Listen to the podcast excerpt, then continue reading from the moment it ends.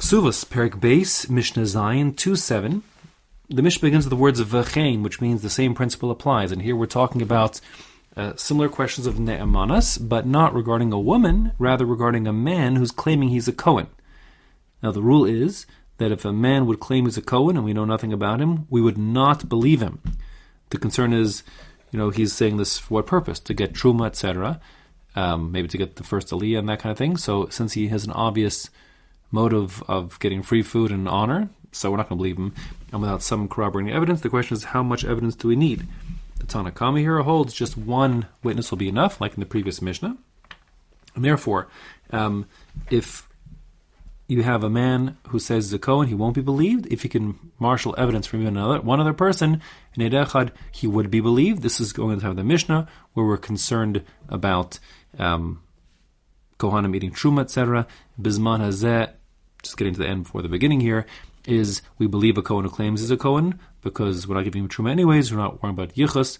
Um, just a question of you know doing Birchas Kohanim and so on. And for that, we'll we'll believe him. So if a person walks to shul and he has we don't know him, he says he's a Kohen, we do believe him to give him the Aliyah.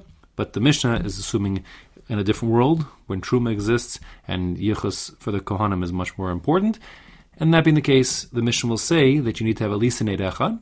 Our Mishnah will say that's true, will allow a simple Eid Echad, even if the Eid Echad looks like he's in cahoots. There's some kind of gomlin, some kind of conspiracy potentially. We still believe them. That's our Mishnah. Mishnah says v'chein, like in the previous Mishnah, shnei anashim. If you have two men, ze omer kohen ani v'ze omer kohen ani. If each one says regarding himself that he's a kohen, eina ne'emanim, we don't believe them. Again, the rabbis were strict. We're concerned to have some agenda to get free food, etc.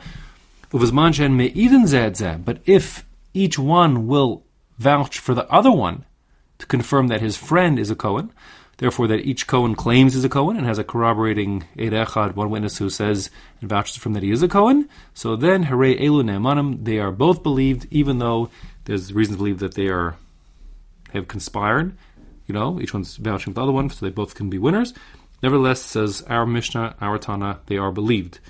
Now, in a moment, we're going to see that there are in the next Mishnah, there are three other Shitas regarding this matter, but this Mishnah stands alone, and therefore I will just refer to the Shita of this Mishnah as the Tanakama in the next Mishnah.